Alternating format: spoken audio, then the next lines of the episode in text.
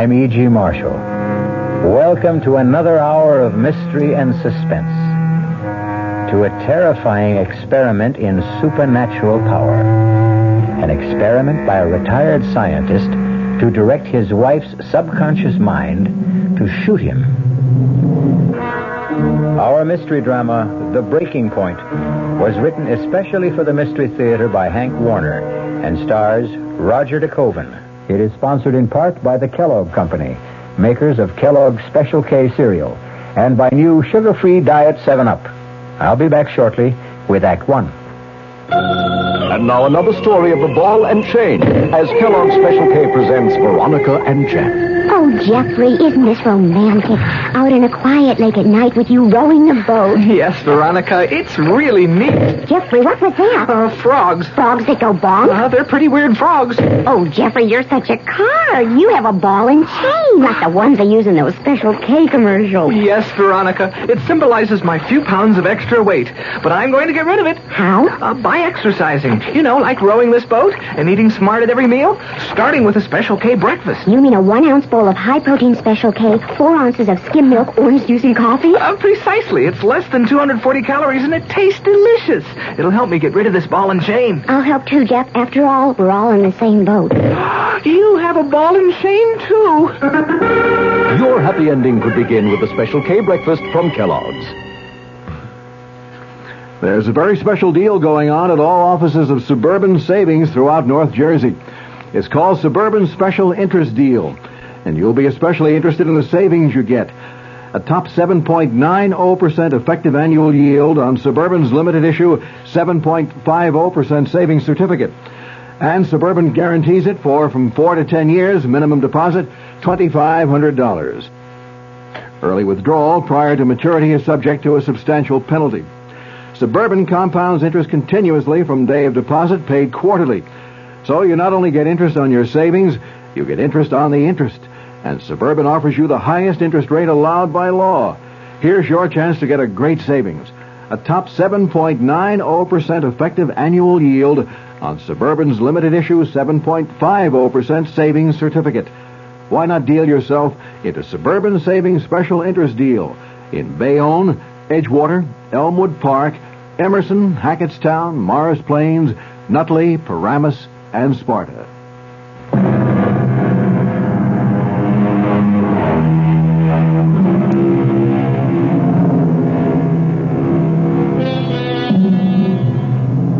Come, ride with me in this ambulance, speeding through the midnight fog across the Golden Gate Bridge to St. Francis Hospital in downtown San Francisco.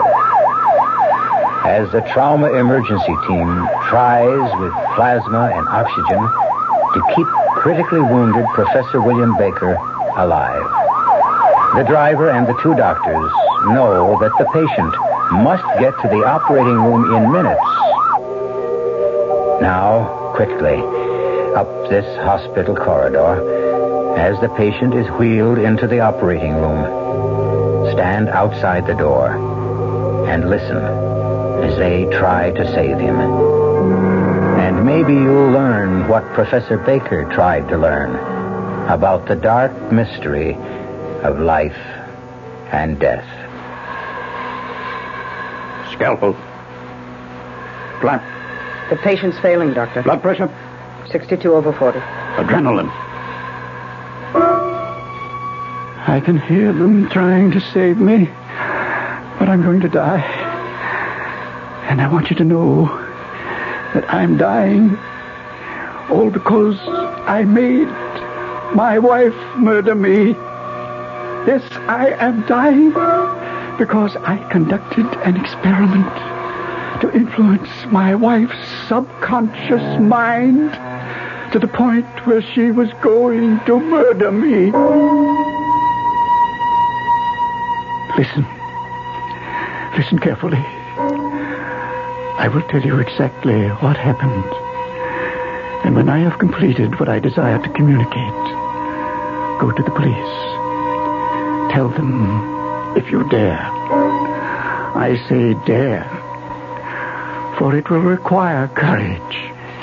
It began this afternoon when Dr. Philip Simpson, the brilliant young brain surgeon, drove up in his station wagon from Palo Alto to address the San Francisco Medical Society and spend the night with us at the cottage Helen, my wife, and I had rented in the wooded hillside just across the Golden Gate Bridge, overlooking the ocean.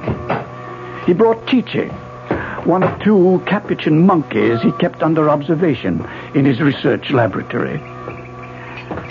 It's good to see you, Philip. It's so good to see you, Professor Baker.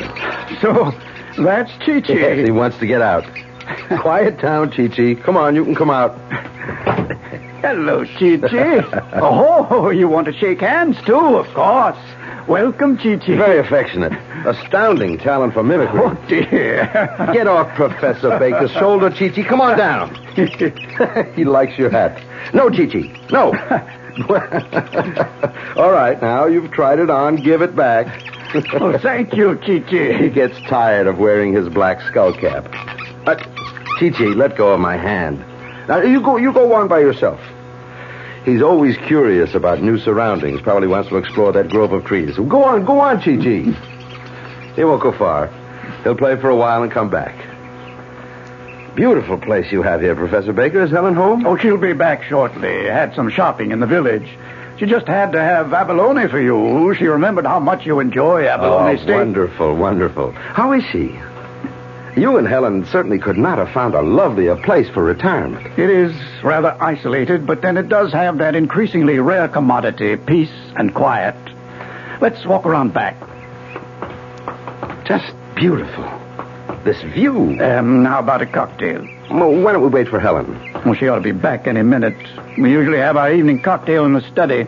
Gets foggy on the patio towards sundown. What about Chichi? Oh, he'll be all right. He'll open the patio door if it's left unlocked. Gets hysterical if he thinks he's been locked up. Still like dry Manhattans? Perfect. Did you uh, tell Helen that you had asked me to bring Chi-Chi? I uh, intended to. Slipped my mind. Are. Ah, thank you. Well, cheers. Ah, that's good as ever. I, I hope Helen won't be upset. I'm sure she won't. I rather think she'll be intrigued with the idea of having Chi-Chi here for our experiments. What, you mean she's working with you on the research? Oh, yes. She's very cooperative. Finds it lots of fun. Well, that is interesting. Is she as intrigued as you seem to be with psychic studies? Well, frankly, I don't believe so. She's been very cooperative, but I don't think she really approves. Oh? Well, Sometimes I question the wisdom of having married at my age. Oh, come on now. I remind you, Philip, Helen is 20 years younger. I sometimes have the feeling she feels trapped, misses the activities of faculty wives she so enjoyed in the years before my retirement. Perhaps we'd had children. Philip, Helen should have married you when you were both graduate students. Well, there's, uh, there's, there's nothing happened between you. No, Philip, not yet, but Well, don't tell me that you, Professor Baker, an eminent physicist for 40 years, with worldwide reputation for scientific integrity, has succumbed to, to clairvoyance? And you, Philip? Do you have irrefutable proof that clairvoyance does not ever exist? Can you issue an assurance that something will not happen?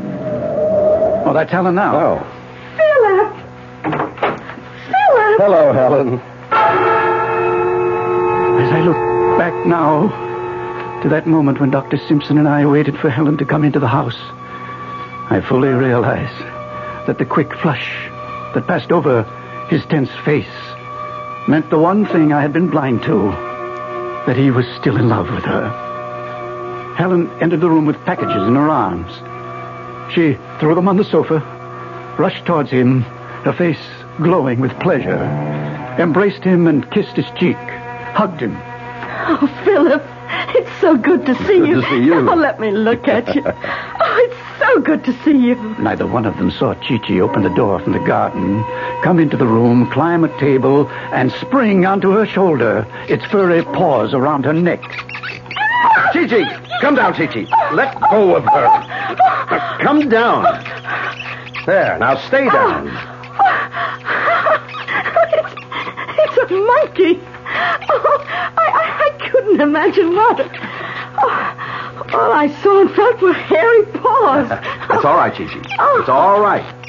Now, just be quiet. I'm, I'm so sorry he scared you, Helen. He was trying to be affectionate. Yeah, well, I sure can do with a drink. Here you are, dear. Thank you. Uh, he is cute, but uh, why the black skull cap? Well, you might say aesthetic reasons. Aesthetic? Or cosmetic. Philip doesn't like his little wards running around in public with their brains exposed. Brains exposed? Yes, that's right, Helen. The skull cap covers Chi-Chi's plastic skull. Now, I'll show you. There you are. Why, well, you can see its brain. It's, it's positively fascinating. Hmm. It, almost unbelievable. Oh, Philip, it's brilliant. It's absolutely brilliant Wait, surgery. wait a minute, Helen. I'm just carrying on what was begun in 1948 at the Naval Medical Research Institute in Bethesda, Maryland. Really? I, I had no idea such surgery was possible that far back. Helen, my dear, there's a big gap in your knowledge of surgery. The ancient Egyptians operated on cranial bone. Mm-hmm. That's correct. Look here, Helen. Surgeons in a series of four operations removed cranial bone from the shaved head. And when the skull healed, fitted the metal ring around the edge of the skull, sealing the joint with rosin and wax. The clear plastic skull is held in place by these six steel bolts. Marvelous. Simply marvelous. Oh, it's practically routine now. Well, why was it done, Philip? What to study through the plastic skull, as I'm still studying, the flow of blood when the monkeys are in an induced state of shock, or under the influence of anesthesia or drugs like adrenaline, histamine, and of course reactions to cold, hunger, diet, fear, tension, so forth. Uh, incidentally, I'm I'm leaving Chi Chi here for a while. Here? Oh, I'm sorry, Helen. I simply forgot to tell you. Yes, but why? I mean, why is it being left here? What Philip is too polite to say, my dear, is that he's loaning Chi-Chi to me for extrasensory and paranormal experiments. To make my own observations. I believe he hopes to convince me that the brain monkeys or man's fails to respond with a measurable reaction to mental energy messages. Exactly. Look, I- I'm curious. Why must the experiment be with a monkey when a dog, a, a horse? Philip understands, don't you, Philip? Well, Helen, in the scale of intelligence among animals, the monkey has the highest ability to learn next to man. Oh, well- oh, Philip, what time is your lecture? Well, I should be at the academy by eight. Good. Give us enough time for another cocktail. And not have to rush through dinner. Uh, darling, please shake up another round. I'll take these packages to the kitchen. Well, here, here, let me carry them in. Oh, well, just just put them on the counter, Philip. Mm-hmm. Anything else I can help you with? Just show me where things are. I'll help set the table. What is it, Helen? You all right? Yes. The table. The table. What are you talking about? I said I'd help set the table. Oh, well, later. Let's let's have our drink and talk. There's so much to catch up with, Philip.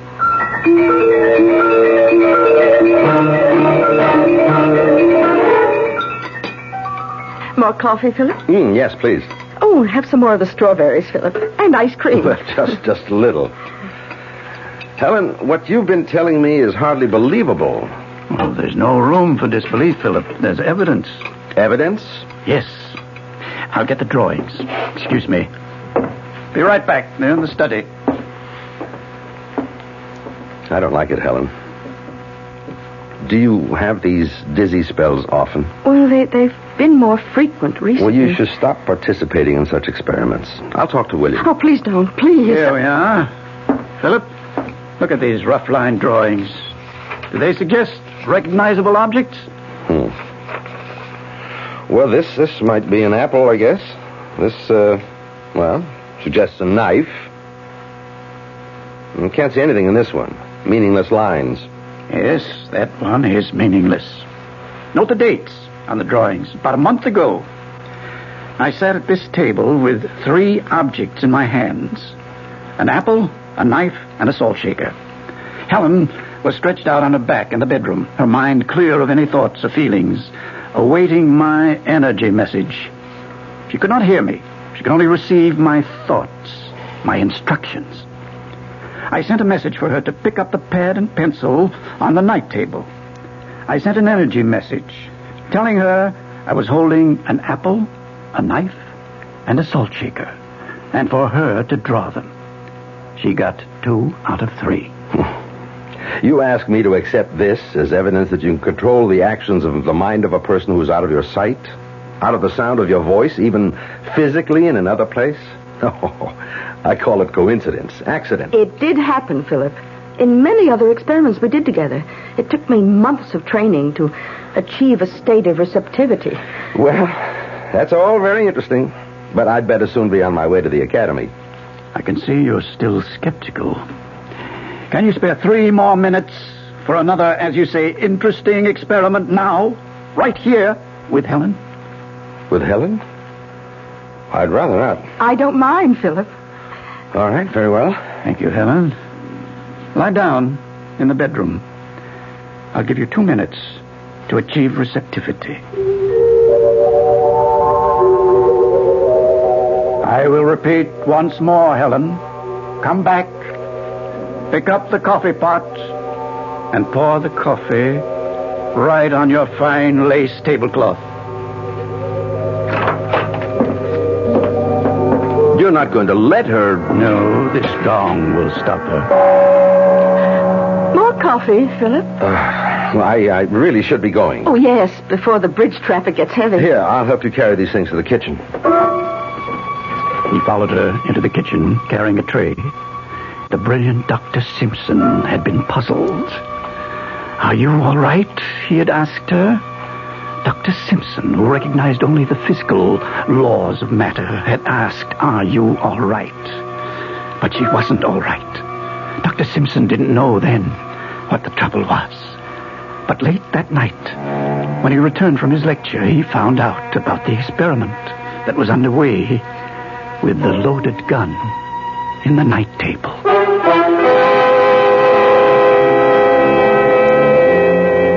I'll be back shortly with Act Two. Hello, Ms. Goldilocks here, and welcome to my professional taste testing laboratory. Oh, Papa Bear, uh-huh. could you bring that case of sugar-free diet 7-Up over here? Another case? Miss Goldilocks, you're drinking the sugar-free diet 7-Up like there's no tomorrow. You can't still be taste testing it. Oh, no, Papa Bear. Sugar-free diet 7-Up has already earned my seal of approval. It's fresh, light, natural, delicious. I drink it because I love its taste. Now hurry up. Okay, okay, here. Mm-hmm. This sugar-free diet 7-Up really tastes delicious. Ladies, if you're tired of switching from one diet drink to another, take some advice from Ms. Goldilocks. Try sugar-free diet 7-Up and you'll say, yes, this one's just right. I'll bear witness to that, Goldie.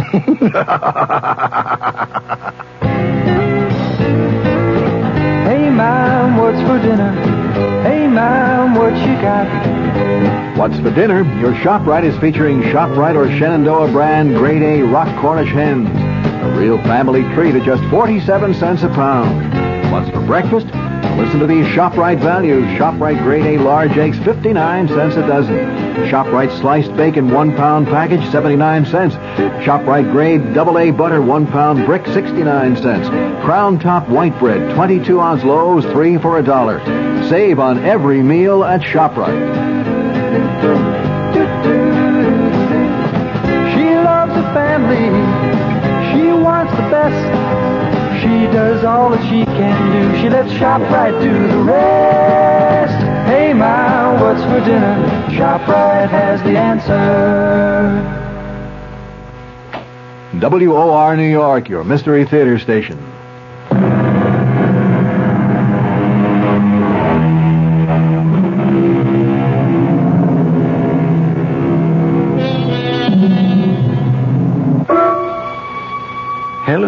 Didn't wait up for Dr. Simpson to return. I waited in the study, dark but for the small lamp on my desk, and still, except for the soft breathing of Chi-Chi asleep in the shadowy corner of the sofa. I waited and read until I could be sure that Helen was sound asleep. I unlocked my desk and took out the one notebook I kept hidden from her and made an entry. The experiment is beginning to show results. Today, Helen reacted with an unmistakable manifestation of dizziness and mental depressiveness when Dr. Simpson mentioned the word table. I am convinced that the subject has reached the stage of complete susceptibility and receptiveness. Then I continued the experiment. I stared in the direction of the bedroom door and concentrated. I shut out every sight and sound and thought until I was oblivious to everything but the task at hand. Helen, there is a gun in the night table. In the night table, Helen. In the night table. A gun, Helen. In the night table. A gun. Helen. Professor Baker. Yes? What? What are you doing? Experimenting. Where's Helen? Lying down in the bedroom. Close the door, won't you? Professor, what is this experiment? It's a very simple experiment. I'm trying to reach her mind. Now, if you'll excuse me. Helen, there is a gun in the night table. Stop it. Stop. Why, you're shaking, Dr. Simpson. What are you up to? I'm simply trying to tell Helen there's a gun in the night table by her bed. And for her to. To what? To pick it up, enter this room, point the gun at me, and pull the trigger. But why? Why? What I'm trying to determine is whether one mind can influence another by exerting mental energy to do something the subject would normally recoil from doing. Yes, yes, go on. In Helen's case, I'm sure that in her conscious hours, she would never even entertain the thought of shooting me. I'm trying to determine whether she can be made to do just that without her being aware that she is being impelled to do so. Well, but why? What what would it prove? Prove? Don't you see? If one mind can control another across space, think of the power men of goodwill can exercise over evil. It will at long last give man control over the rapacious breed that makes civilization a nightmare. The evil, power-hungry men who brainwash their countrymen into one war after another. Uh, professor, how long has this been going on? For weeks. Every night. You recall Helen's depressiveness this evening? When you mentioned the word table? Uh, you mean... Yes. The reaction. Results. My mind is beginning to control her subconscious. You, you witnessed it, Philip. And now, have you the scientific integrity and the courage to witness the experiment carried through? I have conditioned her to come in when the clock strikes midnight. In a few minutes now. What? What do you mean, do I have the courage? Yes. To stand by and not interfere when or if she's about to pull the trigger to kill me. You. You mean the gun is loaded? Of course it is. But wh- why not blank bullets? The experiment must be carried out with all factors of reality to eliminate all possibility of interference from her extrasensory perception. I, I don't understand. Don't you see? Her extrasensory perception could signal her subconscious mind that the gun is harmless, and the experiment would prove nothing. Professor Baker, I, I simply cannot understand how a man like you, who's devoted 40 years to the science of physics, can suddenly, on retirement from scholastic life, devote all his time to such, such elusive matters as parapsychology, mental telepathy, clairvoyance, fantastic nonsense. You sound very dogmatic for a man of science, Dr. Simpson. With all due respect to your sincerity and your experiments, Professor Baker, the vast array of scientific knowledge still supports the theory that human behavior can be traced directly to the physical and chemical factors of the human body. And you think Chi-Chi will convince me of that? Precisely. You allow for no distinction between man and the monkey. None, none. Both are animals. Listen to me, Philip. You've been trying to dissuade me. Oh, I'm quite aware of that. Now let me try to convince you. All right, I'm listening. From the time the British Society for Psychical Research was founded in 1882, right through the present worldwide experimentation to pierce the veil of the unknown, the one thing that has been missing is the willingness of scientists of unquestioned integrity to conduct their own experiments. The time has come, Philip, for researchers like you and me to settle once and for all what is or is not possible, is or is not true in paranormality. If I consent to witness your experiment, will you promise me that if it fails, tonight, now, you will never again experiment with Helen's mind? Yes. But, Philip, I can see you're still afraid that the experiment will succeed and that she could shoot me. I'll put you at ease. This gong that stopped her from pouring the coffee on the table. Here, you hold it. And if you think the situation warrants, strike the gong. Very well. Proceed. He stood by the door of the study, one hand holding the brass gong by its silk braid, his eyes watching the clock on the mantel as it started to strike midnight. Chi-Chi, awakened by the clock and our raised voices, was nervously pacing back and forth across the top of the back of the sofa. Philip watched the door. I sensed he was prepared if Helen failed to respond to the gong. He would strike the gun out of her hand. I resumed the experiment. Pick up the gun. Come into the study, Helen. The study, Helen. Helen walked in, her eyes fixed and staring, her arms at her side, her right hand slightly behind her. Philip, mouth open, unable to utter a word, watching her. Point the gun at me. Pull the trigger. Helen! Dr. Simpson dropped the gun. Rushed to me as I slumped over the desk. Good God. The bullet hit in my chest. Helen! Towels, adhesive tape. It's a chest wound. Have to keep him from sucking in air. He looked up from examining the wound. One glance told him she didn't hear or understand. He ran to the bathroom, got towels and the tape. Helen, call an ambulance. He moved me to the couch, pillows under my head, ripped open my shirt, pressed the towel on the wound, taped my chest to keep the pressure on the wound. Call the ambulance, Helen. She didn't respond. He seized the phone. Put down the phone, Philip. Helen. Helen, why are you pointing the gun at me? Put down the gun.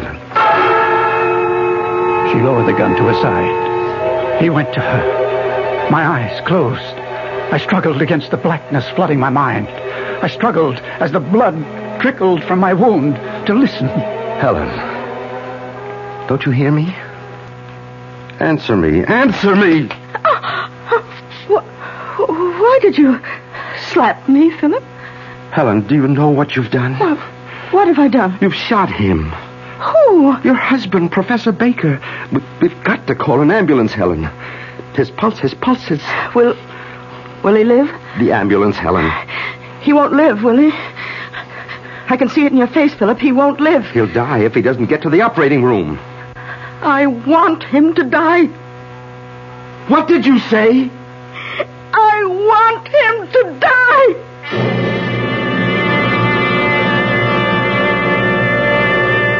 Well, I must say, I'm surprised too. But then, Helen's probably like most women, not always mean what they say or say what they mean, huh? Wonder what's really on her mind. But she's in good hands, with a doctor in the house. I'll be back shortly with Act Three. When you say Budweiser, When you say Bud, you've said a lot of things nobody else can say. When you say Bud, you've gone as far as you can go to get the very best. When you say Bud, you've said the word that means you like to do it all. When you say Bud, it means you want the beer that's got a taste that's number one. When you say but, you tell the world you know what makes it all the way. When you say but, you say you care enough to only want the king of beers. There is no other one. There's only something less. Because the king of beers is leading all the rest. When you say Budweiser, You've said it all. Anheuser-Busch, St. Louis.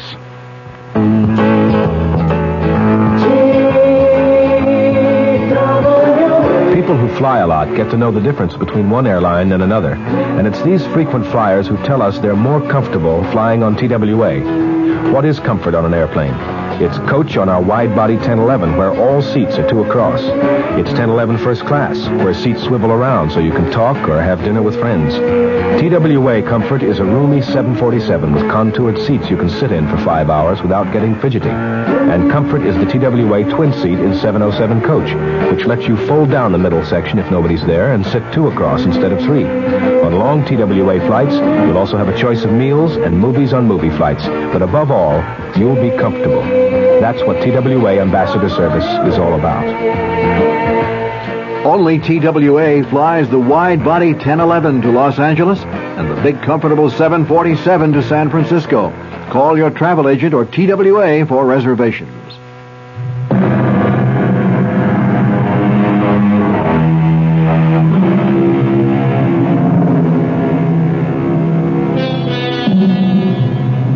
Well, it does seem we left both Helen and Dr. Simpson in a state of shock.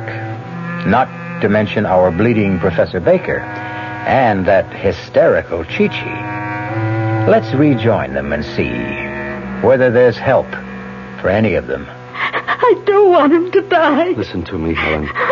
You must let me call the ambulance. Don't you see? We must. If he dies here, the police will want to know why we didn't call the ambulance. This, the police? Yes, Helen, the police will want to know. Oh, Philip. Hold me. I'm so mixed up. Come, come. Oh. Sit down. Lean back. Just try to relax. Put the gun on the floor. I'll call the hospital.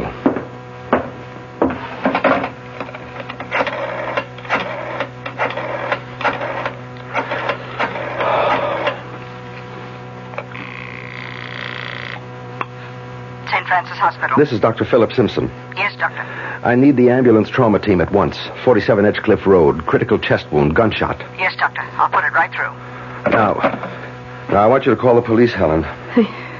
The police? Yes, they'll be here soon anyway. They're always alerted about requests for an ambulance.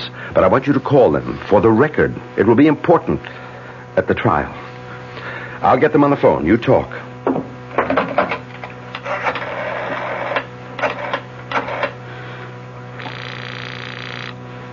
Police emergency, Sergeant Peters. Oh, this. This is Mrs. William Baker, 47 Edgecliff Road. I want to report that I just shot my husband.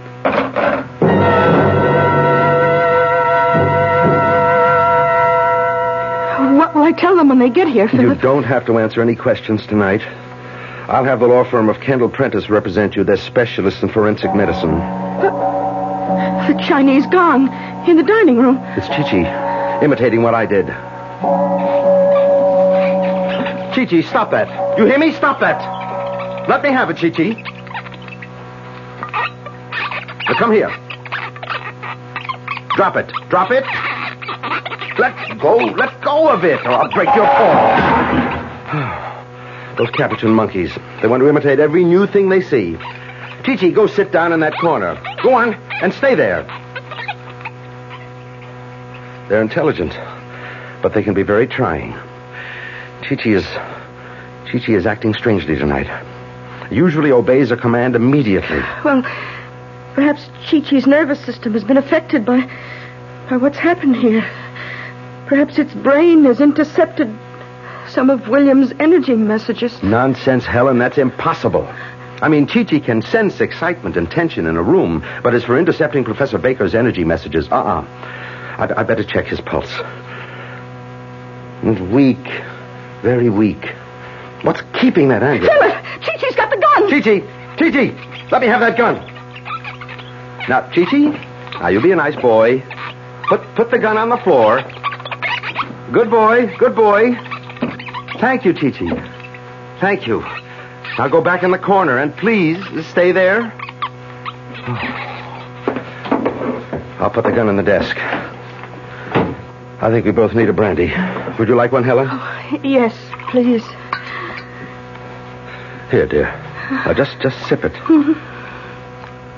Tell me, Helen. Did did you know what you were doing when you pulled the trigger? Well, what what do you think, Philip? I don't know what to think yet. You've got to tell me, Helen. Did you know what you were doing? You pulled the trigger after I struck the gong. Yes. I know. You you knew? You deliberately murdered him. Murder? I shot him because he told me to. He made me do it. But if you knew, if you knew what you were doing, the police will call it murder. Look, I, I told you I knew what I was doing, but I won't tell the police What what will you tell them? that that the experiment, the the great Professor Baker's experiment, was a success. Wait a minute, you knew about the experiment? You knew? Yes, every step of it. I knew about the notebook. I read every entry, every day. I knew exactly what he was up to. The, the police will read the notebook and they'll understand. They'll understand. You you murdered him. Helen, I, I never loved him. I was beginning to hate him. it doesn't matter now, Helen. I prefer to conclude that you did not know what you were doing, that the experiment did unbalance your mind. I think the district attorney will accept that. Accept what, Philip? That when you pulled that trigger, it was insanity. Oh, no. No, I won't be declared insane. No. No, no. Look, I'll show them the notebook. They'll understand. They'll read it in his own handwriting. How, how night after night while I was asleep, he, he tried to make me shoot him. They'll understand. Unless you tell them differently. Unless you tell them I murdered him. Helen, Helen, please listen to me. Try to understand what I'm telling you. The police will never believe that Professor Baker's experiment was a success. They'll call in scientists to testify that no such thing is possible. They'll suspect that you used your knowledge of the experiment to kill your husband. Yes, but you, you were a witness. You can verify what happened. Yes, but the... You tell them that I murdered him? No. No, no, no, Oh. Helen. The only honest opinion I can give them is that your mind snapped. That day by day, the knowledge of your husband's secret experiment preyed on your mind. And you became convinced, in a moment of temporary insanity, that he really wanted you to kill him. Will, will they believe that? I hope the jury will. Oh, help me, Philip. You must help me. I'm so tired. I'm so mixed up.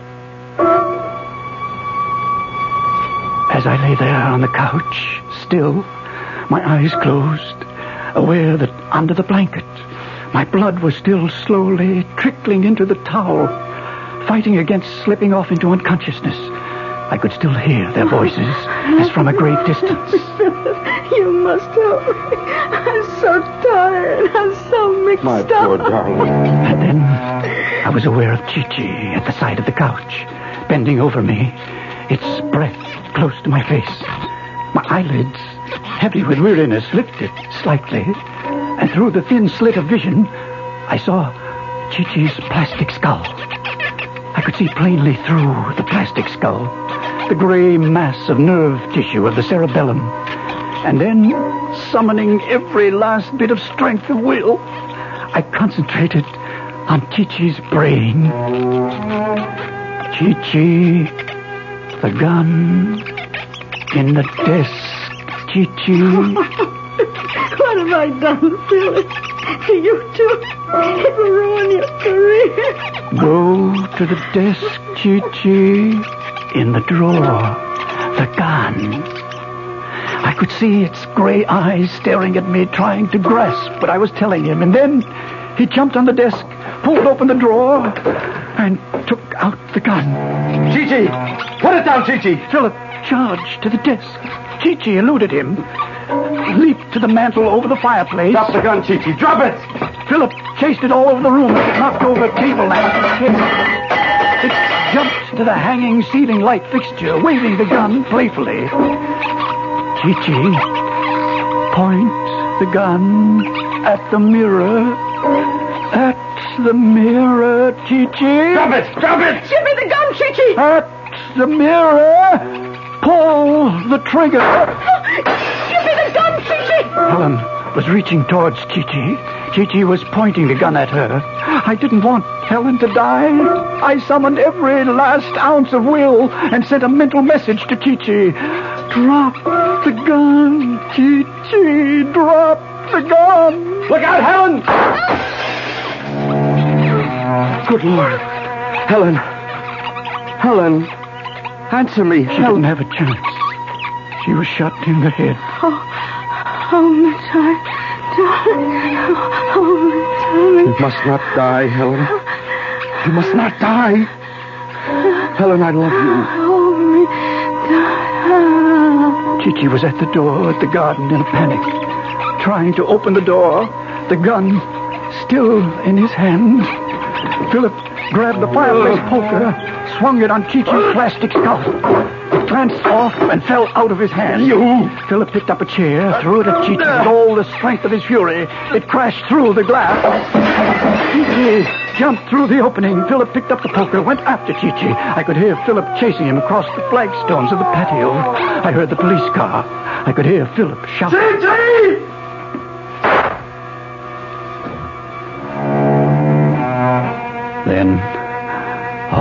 Was still, deathly still. I lost consciousness until I became aware of someone talking on the telephone. Yes, Lieutenant. Two dead. Mrs. Baker in the house, and uh, Dr. Uh, Philip Simpson in the woods back of the house. Yep. One bullet in each of them. John says Dr. Simpson was pretty far gone when he found him. Says he tried to tell him something. John thinks it was something about uh, a monkey still running around out there with a loaded gun. It beats me too, Lieutenant. No, no, nothing else. Oh, yes, uh, we found a black skull cap hanging on the chandelier. That's what I said, skull cap. Odd shaped thing. Can't figure out what it's for, no. Right. Oh, better get that ambulance out here fast. Professor may still have a chance. Here it comes now, Lieutenant.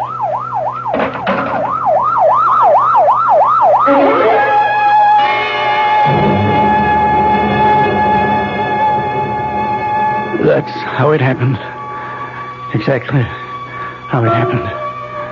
The police are still puzzled. Chi-Chi will probably find roaming the woods the gun somewhere nearby. Chi-Chi did it. Tell the police Chi-Chi did it. Why? Perhaps it was mimicking Helen after it witnessed her shooting me. I shall never know.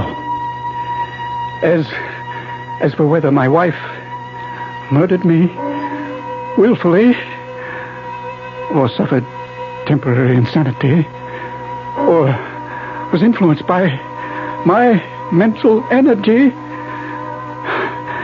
you must judge for yourself after you read the full record of the experiment in the notebook. Yes. Go tell the police and Professor Seligson. You can locate him through the American Society of University Professors. Tell them I decided to communicate the foregoing just an hour ago when I heard the operating team give me up.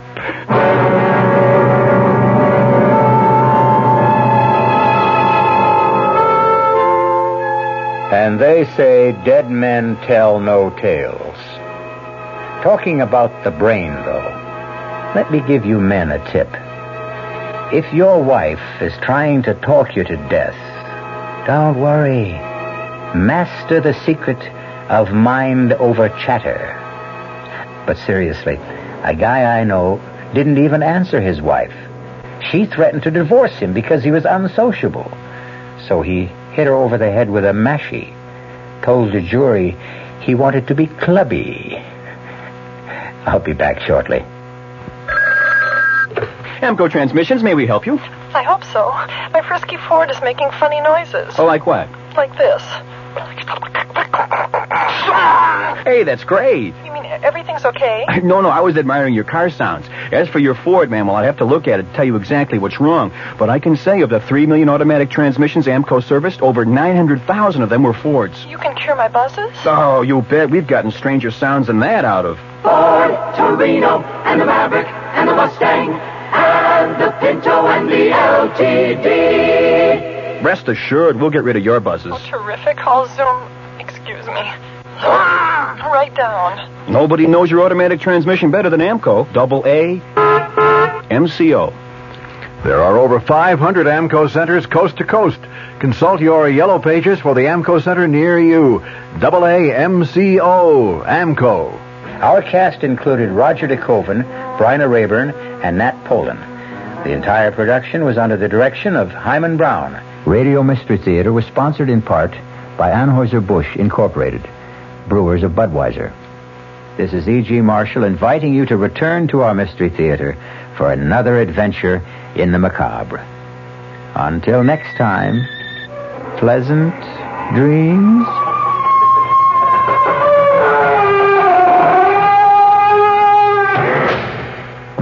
WOR Mystery Theater was brought to you by ShopRite Supermarkets, where you get a lot more for a little less, and by Suburban Savings with offices throughout North Jersey. The preceding Mystery Theater program was furnished by the CBS Radio Network.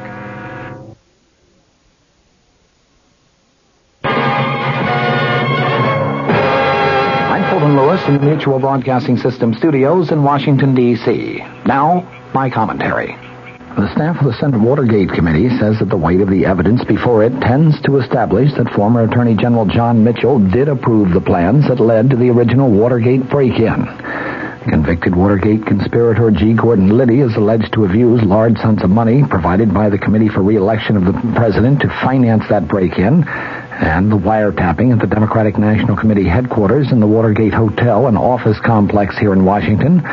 A draft report of the Watergate staff's conclusions also said that available facts can only support the conclusion that payments made to the Watergate defendants by White House aides were intended only to keep them silent as to the involvement of other persons in the Watergate break-in or other activities embarrassing to the White House.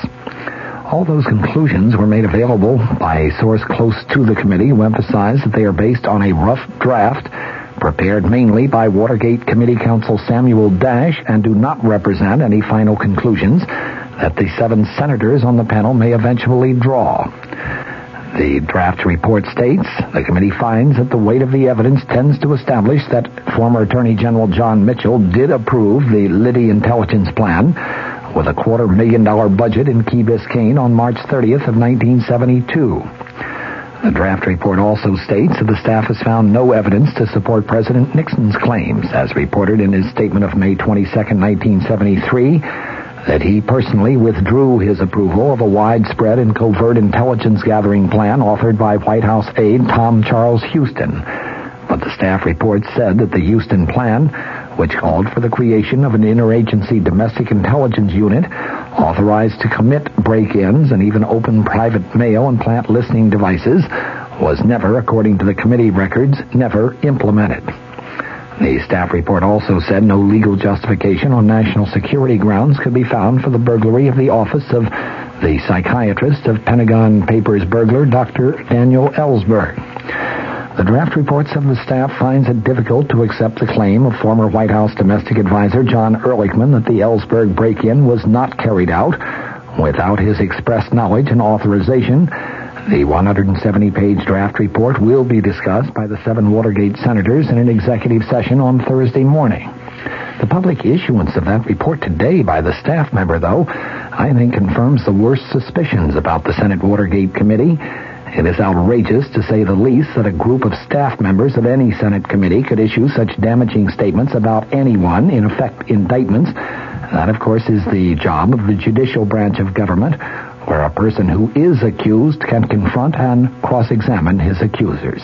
White House lawyer James St. Clair formally informed U.S. District Court Judge John Sirica today that President Nixon will turn over no more Watergate tapes, and Special Prosecutor Leon Jaworski said that he would continue the court fight to get those tapes. Judge Sirica himself issued a statement after a meeting in his chambers saying that he would meet with the lawyers in the case on Friday to map out the impending court battle.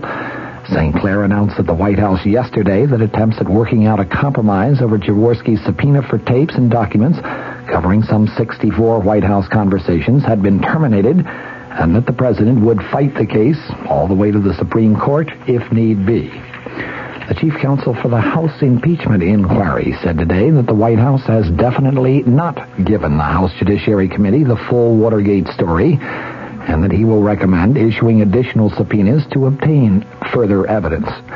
Counsel John Doar made the statement when he was asked at a news conference about that statement of yesterday by St. Clair that, quote, as far as Watergate is concerned, the president has concluded that that full story is now out. St. Clair had also announced the president's decision to give no more Watergate tapes or documents to the Judiciary Committee. Committee Chairman Peter Rodino said that the panel will take the president's refusal to supply additional material under consideration. Possibly next week will address itself to the issuance of a subpoena. Michigan Republican Representative Edward Hutchinson, the senior Republican on the committee, said that he remains opposed to any further subpoena. Hutchinson declared, I just don't think a subpoena is enforceable. He voted against issuing a subpoena last month. The subpoena, however, was approved by a vote of 34 to 3 by the panel. Hutchinson today added, whatever we get, I think we're going to have to get through negotiation and through discussion, not through subpoena. In another Watergate-related development, the White House did acknowledge today that there might be periods of silence in some of the Watergate tapes that were transcribed and edited for the Judiciary Committee, but it said all the words which could be heard are reflected in the transcripts. In the meantime, a Jesuit priest who serves on the White House staff said today that suggestions that President Nixon's Watergate tapes disclose a degree of immorality are, in his words, erroneous, unjust, and contain elements of hypocrisy. Dr. John McLaughlin made his comments at a news conference that was arranged by the White House in an apparent attempt to counter rising criticism resulting from the recently released transcripts of those White House conversations. Yesterday, as you recall, Senate Republican leader Hugh Scott of Pennsylvania said that those transcripts reveal, in Scott's words, a deplorable, shabby, disgusting, and immoral performance by each of those who participated in the discussions. A cross-section of religious leaders and ethics specialists said that the edited conversations reflect a contempt for fairness and truth. McLaughlin said that his comments were not aimed directly at Senator Scott, whom he described as a venerable and revered figure in American politics, but he said to criticize the president on moral grounds is unjust and politically ten, been politically erroneous because he contended the president's role in seeking world peace shows that he is a man of great moral leadership. Father McLaughlin said today the president is not a god living on Mount Olympus. He is a human being with human imper- imperfections like you and like me. The profanity that was deleted from the transcripts of the president's conversations, he said, should be viewed as a form of emotional drainage, a form of therapy, a form of release. McLaughlin joined the White House staff as a speechwriter back in 1971 and now as a special deputy assistant who describes himself as an advisor, a fact finder, and a presidential spokesman. Question about the president's consideration of the payment of hush money to Watergate defendants. McLaughlin today said the transcripts show that the president never authorized any such payments, but he said the president's discussion of the matter with since-fired White House counsel John Dean was part of a chief executive's right to reasonably entertain all options in considering problems. Father McLaughlin said that he agreed that the presidency has been enfeebled by the co- continuing controversy over Watergate, but he added, quote, I cannot contemplating, contemplate any set of circumstances where President Nixon would resign. He said he opposed the original release of the Watergate tapes to the grand juries because he, would, he knew it would lead to continuing demands for access to private presidential files. Father McLaughlin today said it's like losing your virginity. The next time is a little easier.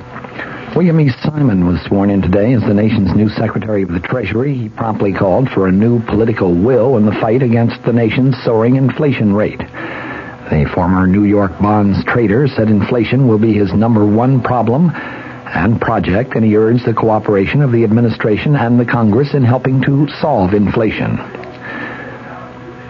He President Nixon joked that Simon evidently was practicing productivity in his own personal life, a reference to the fact that six of the seven Simon children sat in the front row and uh, uh, during the swearing-in ceremony.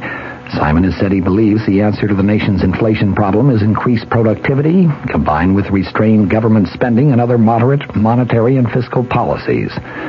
The White House, whose casual press release type announcement of Simon's nomination three weeks ago raised some eyebrows, pulled out all the stops for today's ceremony in the White House East, Room, which included music by the Marine Band. Up on Capitol Hill, meanwhile, seven full months after the energy crush started, the Senate finally started opening debate on legislation to reduce the fuel shortage without addressing the problems of rising petroleum prices. The bill under consideration is a modified version of one vetoed on March 6th by the President, who objected to a provision in it rolling back crude oil prices. The Senate then refused to override the presidential veto. The current bill is chiefly sponsored by Senator Henry Jackson, the Washington Democrat, chairman of the Senate Interior Committee. It would give the new Federal Energy Administration power to implement conservation programs subject to a veto by either house of the Congress. The FEA also would have authority to set up a standby program for rationing gasoline and other petroleum products subject to the same veto provision. The FEA was created under a bill that was signed just yesterday by the President to replace the old Federal Energy Office, which, as you recall, was headed by William Simon, sworn in today as Secretary of the.